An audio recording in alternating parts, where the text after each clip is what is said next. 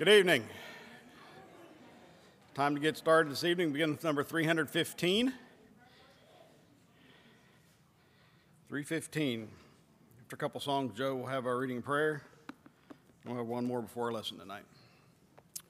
315.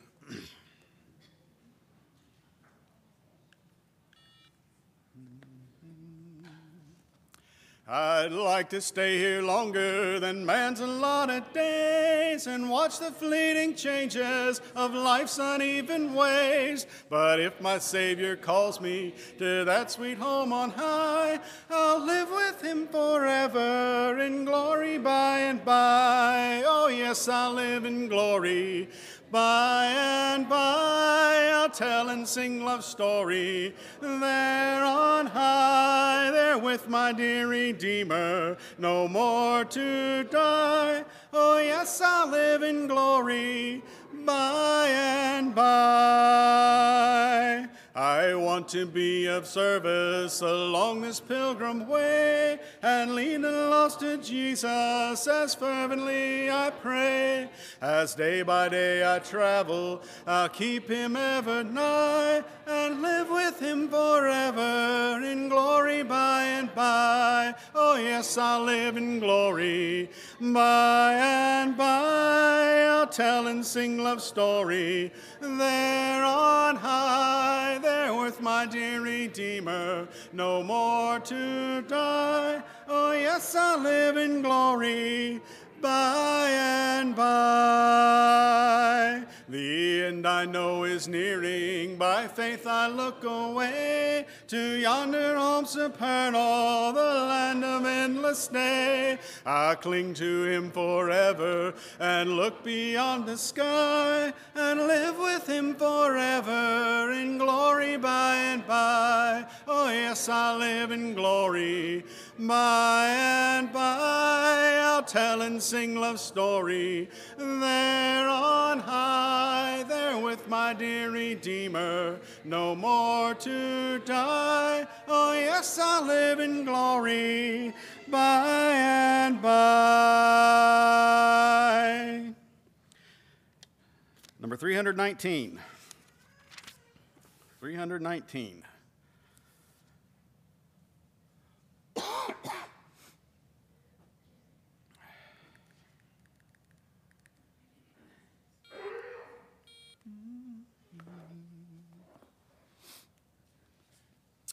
I've heard of a land of joy and peace and wonderful light, a beautiful place of mansions fair and skies ever bright, where all who obey the Savior dear forever shall stay.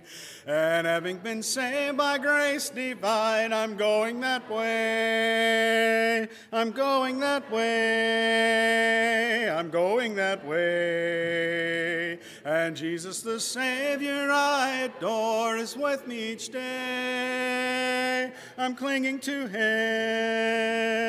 and never to stray. Yes, singing His praises all day long, I'm going that way. The glorious news I tell and sing as onward I go, that those who are still astray in sin, my Savior may know. I want him to sing his praise above some beautiful day. For glory to him who died for me, I'm going that way. I'm going that way. I'm going that way. And Jesus the Savior I adore is with me each day. I'm clinging to him and never to stray. Yes, sing his praises all day long. I'm going that way. I know I shall meet him at the gate when trials are past. I know I shall meet him face to face in glory at last. And oh, I believe that when we meet, well done, he will say. For trusting his soul redeeming love, I'm going that way. I'm going that way. I'm going that way. And Jesus the Savior I adore is with me each day. I'm clinging to him and never to stray. Yes, singing his praises all day long, I'm going that way. Brother Joe? No, other Joe. whole time I was Joe Gallup.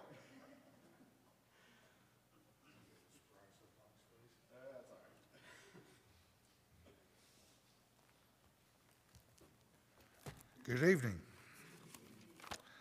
Our scripture reading this evening will come from Luke 20, or I'm sorry, Numbers 23, verses 7 through 12.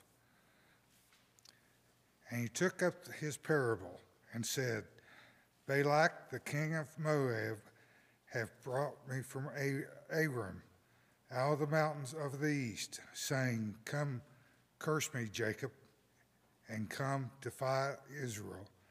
How shall I curse whom God has not cursed?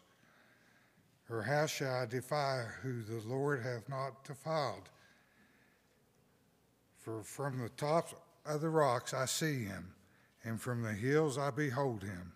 Lo, the people shall dwell alone, and shall not be reckoned among the nations.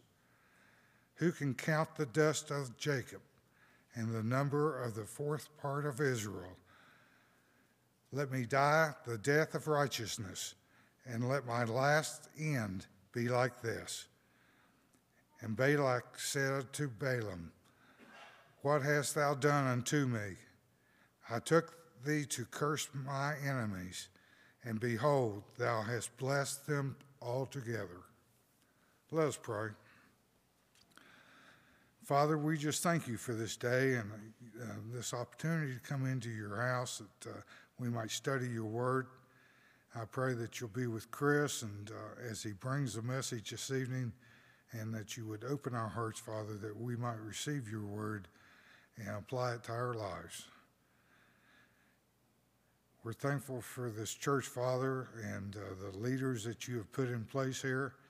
We just pray that uh, you'll be with those le- leaders and we lift them up that you might bless them we pray for the needs of our sick, Father. Uh, we have several.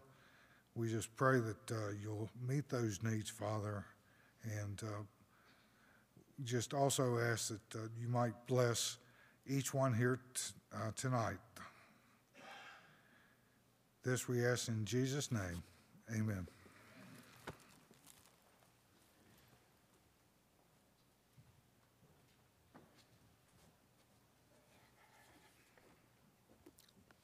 Song of invitation this evening is What the Lord Has Done in Me. It will be on the screen only before the lesson tonight, number 627. Would you stand, please? 627.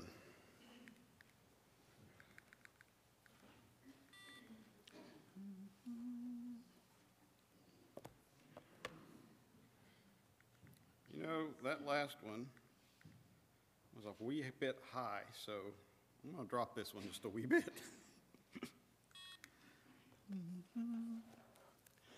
I'm in the way, the bright and shining way. I'm in the glory land way. Telling the world that Jesus saves today. I'm in the glory land way. I'm in the glory land way. I'm in the glory land way. Heaven is nearer and the way groweth clearer, for I'm in the glory land way. Yes to the call, the gospel call today. Get in the glory land way. Wanderers, come home, O hasten to obey, for I'm in the glory land way. I'm in the glory land way. I'm in the glory land way. Heaven is nearer and the way groweth clearer, for I'm in the glory land way. Onward I go, rejoicing in his love.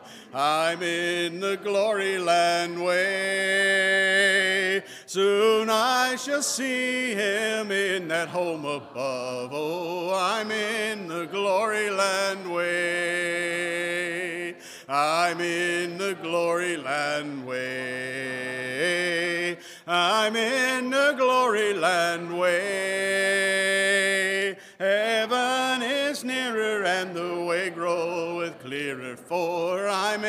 The glory land way. Be seated, please.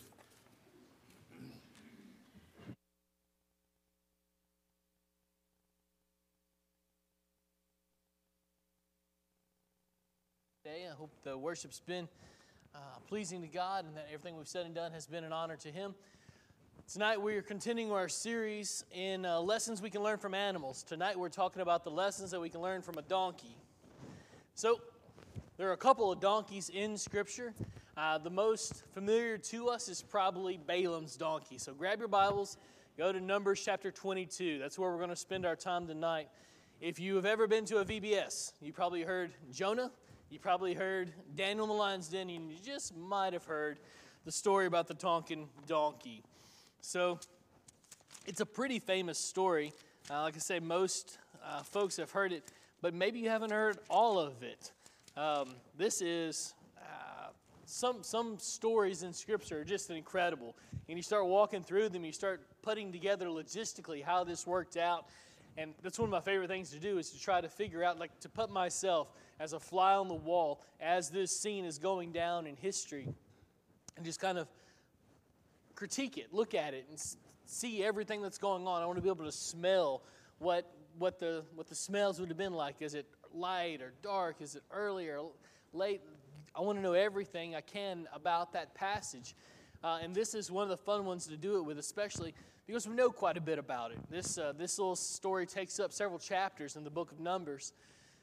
We don't know a whole lot about the main character. His name's Balaam. That's how we said it in the South. I guess you would t- technically it would be Bilam, uh, but I'm going to say Balaam because I can't stop saying Balaam. I can't say Bilam.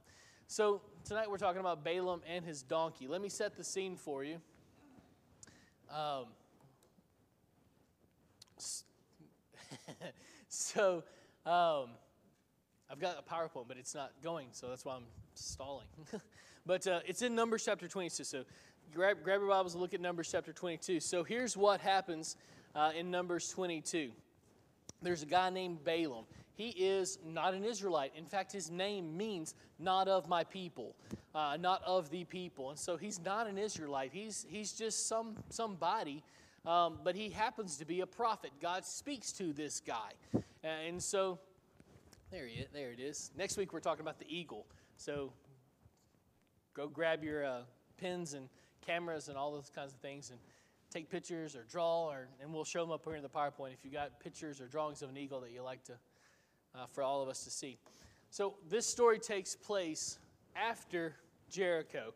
The children of Israel are already into the promised land, they're, they're making their way into the promised land, and a lot of the kings have already seen the destructive power that Israel is capable of, at least the destructive power that Israel's God is capable of.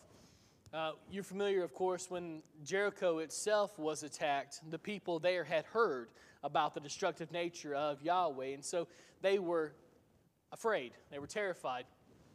That terror has just been passed down to the next king whose land the Israelites are taking over next. So they show up at someone's doorstep, and that particular king, fear strikes into his heart, and he pulls out all the stops, everything he can do to thwart in some way, in some small way, possibly the Israelite army, he pulls out all the stops in an attempt to do that. So, our guy, Balak, is king of Moab at this point. He sends a contingency of princes, this high powered, well classed, well educated, wealthy guys go over to Balaam. And they have an offer for Balaam. Balak, king of Moab, wants you to come curse the Israelite army. They're right at our back door. He knows what their God is capable of. And so he wants you, as a prophet of Yahweh, the, the story starts not making a lot of sense in Balak's. If you, if you look at it from Balak's perspective, you got to think, what was he thinking? Because here's a prophet of God, apparently is notorious for power. Uh, else, why would Balak be approaching him in the first place? So Balak, Balaam apparently has done some things, God has done some things through Balaam that have caught Balak's ear. And so he is aware of the power that resides in God through Balaam. And so he sends a contingency of these princes down to Balaam. And they have an offer for him, for them, for him. We'll give you a lot of money if you come curse Israel. Balaam kind of says, Listen, guys, I can only do what God tells me to do. I can only say what He wants me to say. So I'll go meet with Yahweh and I'll, I'll come back and I'll give you the news. So he goes off, he meets with Yahweh. Yahweh says, You're not going to go. So Balaam comes back and he says, Yahweh said, I can't come, so uh, go away. And so they go away. They go back to Balak, the king of Moab, who's looking outside of his window and noticing Israel's armies just still there, still a threat. Um, and so he sends another contingency, more powerful princes, and more of them, and more money. And they go back to Balaam and they say, We've got a better offer for you this time. Here's more money. And Balaam apparently is a greedy guy. At least this money caught his attention because he goes again to Yahweh and meets with him again and says essentially the same thing. They want me to go curse Israel can I go? Is kind of, if you read between the lines, what he wants to do. Go back through and read Numbers 22 and 23, especially, maybe even 24 for this whole story. Uh, tonight, if you, if you uh, are looking for some reading material, it's a really interesting story. So he goes and he communes with God. Can I go curse Israel? God says, if you're going to go, go ahead and go. But you can only say what I'm going to tell you to say. So Balaam goes. That's what he wanted to do anyhow. He goes. I'm assuming he takes the money, uh, leaves it at the house, goes with the princes back to back to uh, Moab, and he looks out and he sees Israel's army. Can you advance the slide for me? Right. Okay, technical difficulties. It's always fun. So he says, uh, We're going to go and we're going to, I'll, go do, I'll go say whatever God says for me to say to, to the nation of Israel. And so Balak says, Perfect, that'll be just fine. The very first thing that he says when he gets on the scene, he looks out across Israel. There's a portion of them, it's not all of Israel, but it's a portion of them. And he, he says what Joe read for us this evening. Uh, and if you were if you're in Numbers chapter 23, let's read it again, and, and you've got a little context now, so it'll start making sense for you. But here's God's prophet who came to this mountain to curse Israel. But look what he does. From Aram, Balak has brought me, the king of Moab from the eastern mountains. Come curse Jacob for me and denounce Israel. How can I curse whom God has not cursed? How can I denounce whom the Lord has not denounced? For from the top of the crags I see him. From the hills I behold him. Behold, a people dwelling alone and not counting itself among the nations. Who can count the dust of Jacob or number the fourth part of Israel? Let me die the death of the upright and let my end be like his. He's identifying himself with Israel, isn't he? He's saying, they're so awesome. I want to be like them. Let me die like they die. He is not cursing Israel, but is blessing them. And that's just the first one. He's going to do this two more times. And the blessings just get more and more impressive as he walks through the next day or so. What's so interesting, and I'll tell you the end of the story before we before we stop tonight, but on his way back up a few miles, maybe a few hundred miles, and walk on this journey with Balaam from Aram to Moab. So, what's happening? He gets on his donkey. We don't even know the donkey's name, but it's about to say some words. So, he gets on his donkey and he starts riding. And I'm assuming that the princes are following either in front of or behind him. But at some point along this road, an angel of the Lord stops in the middle of the path, and the donkey sees it. Balaam does not see it. Only the donkey can see it. And so the donkey sees it and in an effort to save his master, swerves out into a field, I'm assuming, and walks around the angel. And so this happens again. On down the road, the angel appears to the donkey. Again, Balaam still can't see the donkey. Or he can see the donkey, I suppose. He can't see the angel. And so the donkey notices the angel standing there in the path, and he again circumvents the angel it happens again. This time there's nowhere for the donkey to go. He's in a narrow passageway, and the angel is in front of him. He can't turn around, he can't go to either side, and so he just sits down.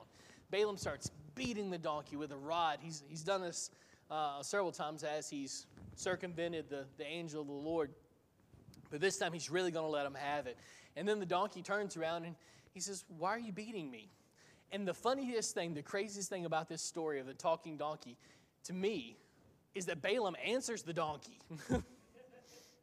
I think I would have said, Wait, what? He doesn't do that. I don't know if he did that and we're just not re- his reaction is just not recorded for us, but he doesn't do that. He tells him why he's beating him. You've been, uh, um, you've not obeyed me. You're, you're taking me uh, out of my way, and now you're not, even, you're not even carrying me where I want to go. You're a bad donkey. And he says, the donkey uses great logic. He, says, look back on my history. Look back on my work history and see, haven't I been a good donkey? Haven't I carried you everywhere you've wanted to go? Haven't I carried the loads and I've done the right thing all this time? He says, the logic is kind of, why am I changed? Why has my behavior changed now? And that's when uh, God opens up Balaam's eyes and he sees the angel of the Lord and is all of a sudden realizes very quickly that his donkey has saved him. The one that he's been beating has saved him, saved his life. So, what can we learn from this story? Well, I think one of the things we can learn from this story, there's him beating the donkey, is that God wants to use you. God wants to use us. As his people, God wants to use us. Flip back over to Luke 19. If God can use a donkey to accomplish his will, surely goodness he can use his people, right? If he can use a donkey to accomplish his will, he can use and will use and has used and is using his people right now. Look what's going on in Luke chapter 19, verse 40. Jesus is riding through Jerusalem. This is his triumphal uh, entry into Jerusalem. People are the masses, this massive crowd are standing on either side of the road and as you walk into Jerusalem. He's riding on a colt, um, and people are throwing down palm fronds. And so he doesn't even have to, the donkey, uh, the colt doesn't even have to walk on the ground. They're walking on palm fronds and they're singing messianic songs to Jesus. They are recognizing that he is the Messiah. This thing that he's been waiting on for so long for Israel's hearts to turn toward him has finally happened on this day. And three days from now, he's going to die. The will of the crowd's going to turn very quickly against him when it was for him just three days earlier another story for another, another day. But what's so interesting here is in Luke chapter 19, verse 40, the Pharisees say, Hey, Jesus, you need to tell your, your disciples if you're to stop talking like that because what they're saying is wrong. Listen to what Jesus says in Luke 19, verse 40. He says, I tell you, if these were silent, the very stones would cry out. So Jesus is under the impression that if he told the disciples to stop, the rocks around him would start singing his praises. How amazing would that have been, right? A part of me just wants him to tell the disciples to sh- for a second while the rocks crowd and worship to him. But if he can use a donkey and if he can use rocks to accomplish his will, you better believe he can use you, right? We've got to get ourselves ready, though. You remember, gentlemen, on your first date with uh, your now wife how you waited there awkwardly in the living room with her dad and just kind of sat and stared at each other for a bit? You remember that? Um, my father in law and mother in law were, were here this weekend. So I, I remember that event. And so you took a while, right? What about when you were waiting on her to walk down the aisle? She had been getting ready, right? Ladies, some you, maybe you, you don't remember that because guys are just like, yeah, I'm ready to go. That's how we roll out of bed, ready to go. But it was worth the wait, right? She was, she was the, the, all the whole process of getting ready and all those things were worth the wait. We've got to get ourselves ready to be used by Jesus. Here's some things that we need to do to get ourselves ready. Flip over to Matthew chapter 22. Matthew 22. Verses 34 through 37. A lawyer, a Pharisee, comes to Jesus and he has a question. He's got a great question. Apparently, this guy is a legitimate guy. He, has got a burgeoning faith, he's, he's kind of on the verge of faith. Um, and he's got a great question What do I have to do to inherit eternal life? And so, listen to what Jesus says to him. And he says, what, What's the great commandment in the law? Excuse me, he's, he's still got a great question, but the, the question is, what do I, what, What's the greatest commandment in the law? In verse 37, Jesus said to him, You shall love the Lord your God with all your heart, and with all your soul, and with all your mind. I need to be completely 100% committed to Jesus and his cause and his kingdom if I'm going to be ready to be used by him. He can't use half hearted, lukewarm, lackadaisical, lazy Christians. That's not who he uses. He passes right over those folks and he finds someone who's on fire and dedicated for him. That's you, right? That's you, the Sunday night crowd who's here every Sunday night, who want to learn more about Christ. He wants to use you, and you're getting ready to be used by Him because you love Him with all of your heart, with all your soul, and with all your mind, right? That's the Shema. It comes from Deuteronomy. The Israelites have been saying it for thousands of years. This is their rallying cry. Love God with everything you've got, and then teach your children to love Him with everything they've got, and subsequent generations on down the line to love Him with everything they have. We have to be 100% committed to Him if He's going to use us. He doesn't use lukewarm, half hearted Christians. He passes right over them and goes and finds somebody who is completely dedicated. And that's who he uses to do the amazing things in his kingdom. Those are the people that make traction as we try to law, call back a lost uh, world to him. Second thing, flip over a couple chapters to Matthew 25.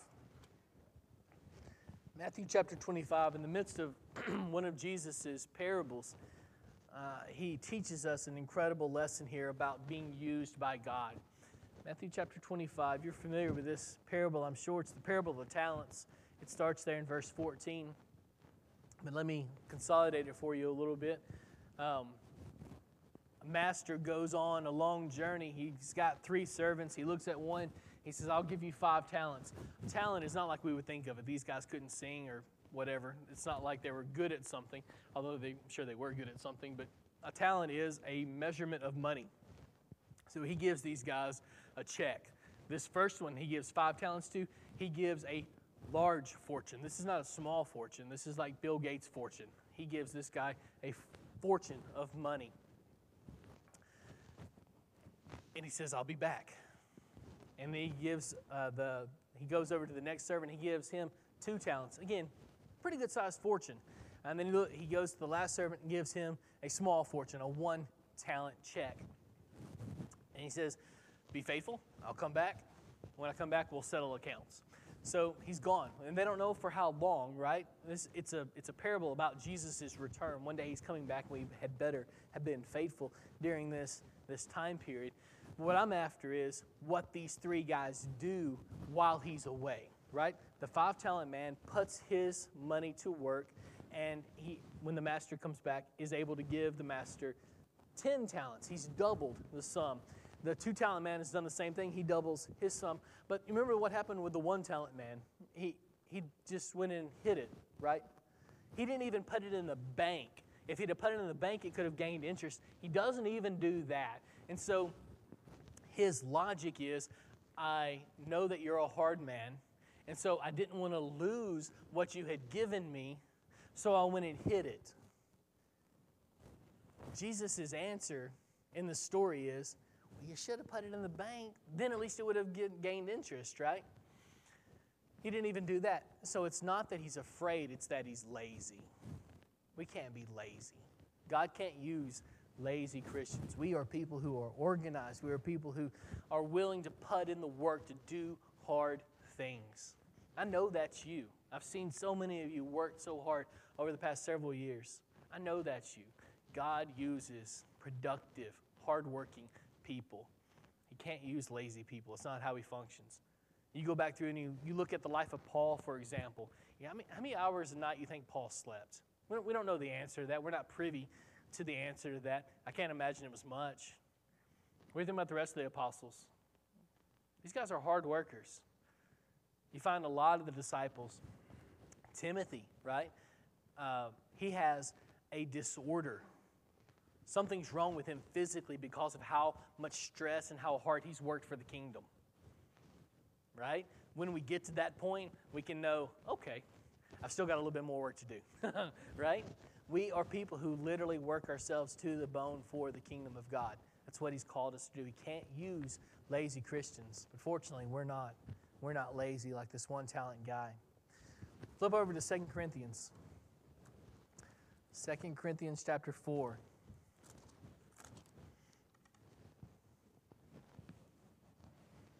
Verse 7. 2 Corinthians 4 verse 7, Paul has this really beautiful analogy here that you just need to see.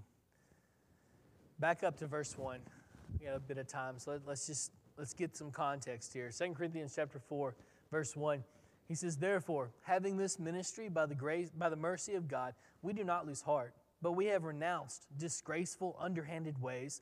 We refuse to practice cunning or to tamper with God's word but by the open statement of the truth, we would commend ourselves to everyone's conscience in the sight of God.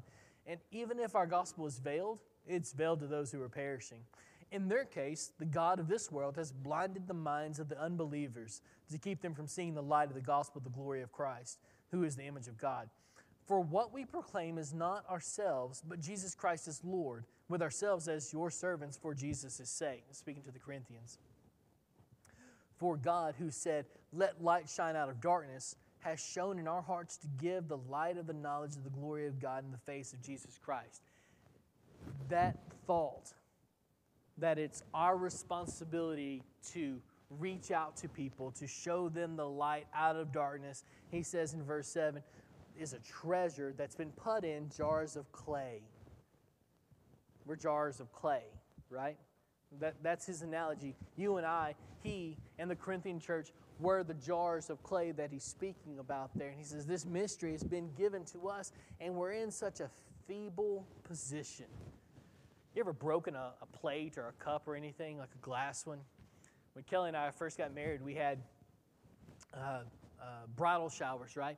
And we had on one of our registries, we had a, um, uh, a box of cups, um, glass cups, like drinking cups that go on your table, nice ones.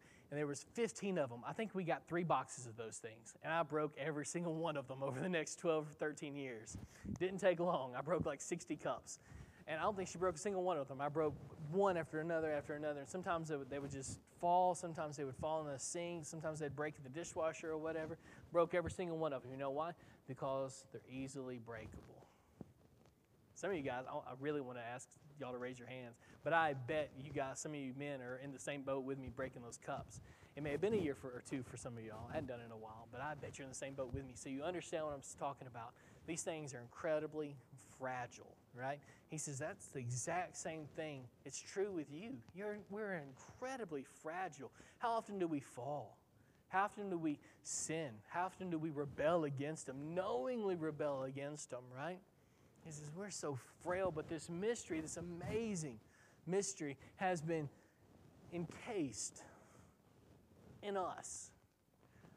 The power is not in us. If we want to be used by God, He wants to use us. But if we want to be used by Him, one of the things that we have to recognize is the power is not in us. We're simply jars of clay. The power is in Him. Power is in Him. Let me illustrate you. Let me illustrate this with 2 Corinthians 12. Flip over to toward the end of the book of 2 Corinthians. Look in verse, uh, verse 1. Paul's going to talk about a guy here. I don't know who the guy is. My uh, guess is it's Paul himself that's been transported up into the third heaven. He, he's seen some things, uh, but Paul is too humble to say it's me. He just says, I know a man. Um, but I, I think it's Paul. But listen to what, where he goes after that. Starting in verse 1. He says, I must go on boasting Though there was nothing to be gained by it, I will go on to visions and revelations of the Lord. I know a man in Christ for four, who 14 years ago was caught up to the third heaven, whether in the body or the or out of the body, I don't know. God knows. And I know that this man was caught up into paradise, whether in the body or out of the body, I don't know. God knows. And he heard things that cannot be told, which man may not utter. On behalf of this man, I will boast. But on my own behalf, I will not boast, except of my weaknesses. Though I should wish to boast, I would not be a fool, for I would be speaking the truth, but I refrain from it, so that no one may think more of me than he sees in me or hears from me. So, to keep me from becoming conceited, because of the surpassing greatness of the revelations, a thorn was given me in the flesh, a messenger of Satan to harass me and to keep me from becoming conceited. Three times I pleaded with the Lord about this, that it should leave me. But he said to me, My grace is sufficient for you, for my power, who's, who's got the power? The power's in him. My power is made perfect in weakness. Whose weakness? Paul's, ours. His power is made perfect in our weakness. Therefore, I will boast all the more gladly of my weaknesses, so that the power of Christ may rest upon me. Paul says, I know I'm weak when we know we're weak and that He is strong, that the power for transformation, the power for goodness, the power to stay away from sin, all the power comes not from us. Don't get distracted in that theology because the power's not in us, the power's in Him. But when I start thinking the power is in Him, that's when He can use me. Because if I'm so proud and prideful and thinking that I have some power, he can't use me. He won't use me. He'll go find somebody who knows that the power is inside of him because he can do all things, right? That's what Paul reminds us in Philippians 4:13. I can do all things through Christ who strengthens me, right? He's not talking about a sport there. Sometimes we co opt that verse and misuse it for our own purposes, right? And to our own detriment, honestly. But that verse is not talking about a physical thing, he's talking about a spiritual thing. Paul can accept all losses, he can accept all grief, he can accept all the insults and injuries hurled at him because Christ gives him the strength. He can accept all the fear, all the hatred, everything because Christ gives him the strength. When we get to that point, God is ready to use us. So we got to get there. We got some preparing to do, right? And even though I know that a lot of us a lot of us are there, we've got some moving to do still, right? You never achieve. You never get here and can just stay comfortable and, and, and just stay right here. You have to constantly be moving uh, down the road. Let me tell you how the story of Balaam ends, and the lesson will be yours. Balaam gets to Israel. Uh, he has seven altars set up at the at each one of the. He's going to do the curse thing. He's going to try to do the curse thing three times. And at each site, it's three different sites. At each, at each site, he's going to have seven altars set up. And on each altar, he's going to have seven rams and seven bulls sacrificed uh, to Yahweh in an effort to buy off the God of the universe so that he'll curse his people. guess what happens? Balaam just continually blesses them. Each blessing just gets more and more fantastic, just more and more big. And, finally, by the end, Balak said, Well, you've given them the kingdom. Like, what else could. I brought you in here to curse them, and now you've, you've blessed them upon blessing upon blessing, and there's nothing like you've given them the entire world. And so uh, there's nothing left to give them. This, if you've still got your Bibles open to 2 Corinthians 12, I want to point you back to a word in verse 7. Paul says, So to keep me from becoming conceited because of the surpassing greatness of the revelations, he's going to use that word surpassing a couple times in the New Testament. It's the word we get our word hyperbole from. He's used it previously in, uh, in 2 Corinthians 4, verse 7. But we have this treasure in jars of clay to show that the surpassing power belongs to God and not to us. That word surpassing is where we get our word hyperbole from. You literally cannot exaggerate God's power. You can't oversell it. Has someone ever oversold something to you? Maybe a friend's humor or a speaker's ability or a book or something like that. We've all been oversold something and seen the actual product and thought, I got grifted. You know, this, this, is, this is not quite there. You can't do that with God's power. It is unimaginable, and He wants to work through the church, but the church has got to be ready for it. He refuses to work through lazy, unproductive people. He refuses to work through people who think that the power comes from them. He won't do it. But if we're ready, I can do all things through Christ who strengthens me. If we're ready, He can do some truly incredible things through us. That's the lesson that we can learn from a donkey. God wants to use us, and we better be ready to be used by Him. Because you can't oversell His power. Tonight, if you haven't been baptized into Christ, the thing that you need to understand is that you're still lost in your sins, and He is longing to use that power to pull you out of darkness and transform you into the image of His dear Son. Maybe you've already made that decision tonight and you just need prayers from this congregation to be like Him, to be like Christ, to walk in that way, to not be proud, to not be lazy, to do all these things that He wants us to do. If you have any need tonight, why don't you come as we stand and sing?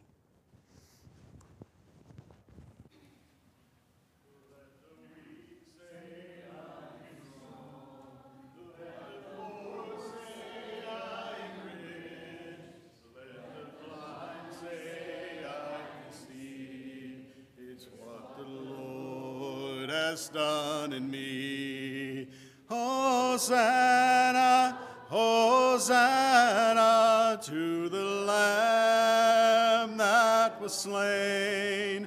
Hosanna, Hosanna, Jesus died and rose again.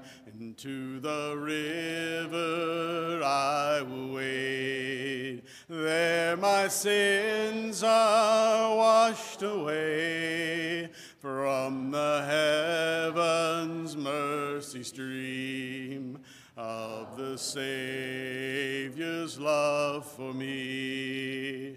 Hosanna, Hosanna, you the Lamb that was slain. Hosanna, Hosanna, Jesus died again. I will rise from waters deep into the saving arms of God. I will sing salvation songs Jesus Christ has set me free. Hosanna, Hosanna to the Lamb that was slain. Hosanna, Hosanna, Jesus died and rose again.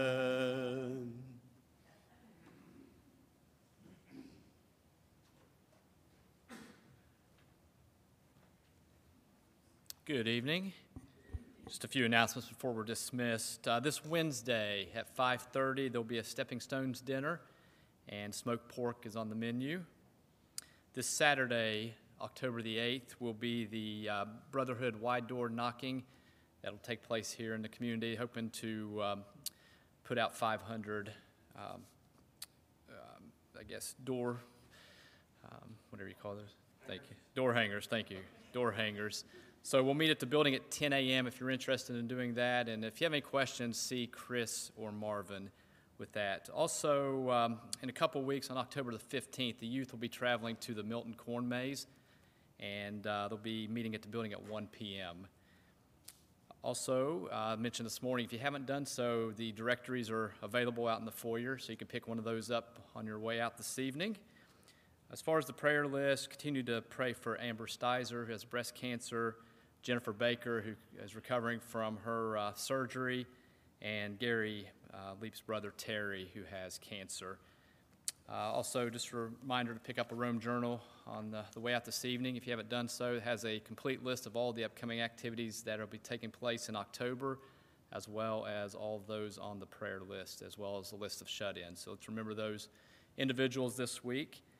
And if you haven't had the opportunity to uh, take the Lord's Supper, you could do so at this time through the, uh, this door in the conference room.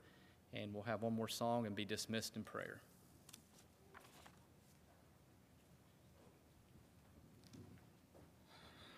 Last song tonight's number 971. If you are in Life Group 3, that's me and Dickie, uh, we are going to meet on October 30th, that evening after Church Eat Church. So mark that on your calendars. Don't schedule anything. It'll be sometime that night, and we'll let you know more later, but mark that date. 971.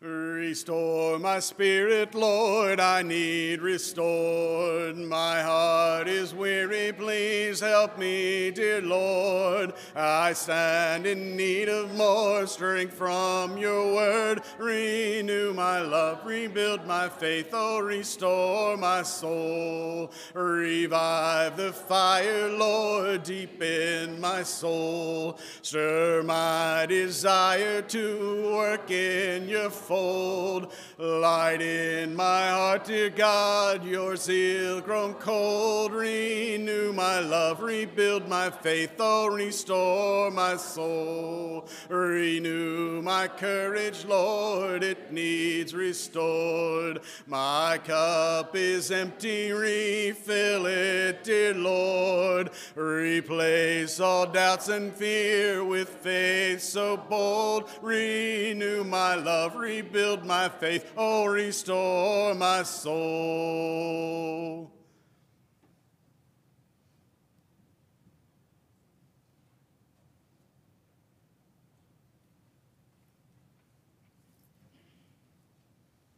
Bow with me.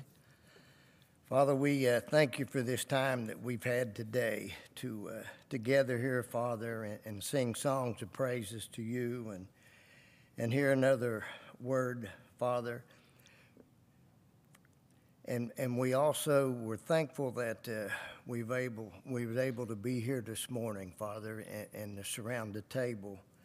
Uh, and, and pass the trays and, and Father, just have more time to focus on you and, and uh, hopefully that uh, we can do that, Father, and stay that way. And we're thankful for all that you do for us and for all of our blessings. And we're mindful for those uh, who've been mentioned here today. We have so many, Father, that uh, battling cancer and, and, and heart problems and just whatever type of sickness, we just pray that, uh, that you will bless them, Father, and, and be with those who are caring for them. And we pray that you'll be with our shut ins and bless them and watch over them. And, and Father, as we get our uh, life groups uh, back together again. We pray that we can get some uh, good work and good things done, Father, from these groups, and pray that you'll bless us there. Be with us throughout the week. Help us, Father, to always be an example to others. Forgive us when we fall short. In Jesus' name we pray. Amen.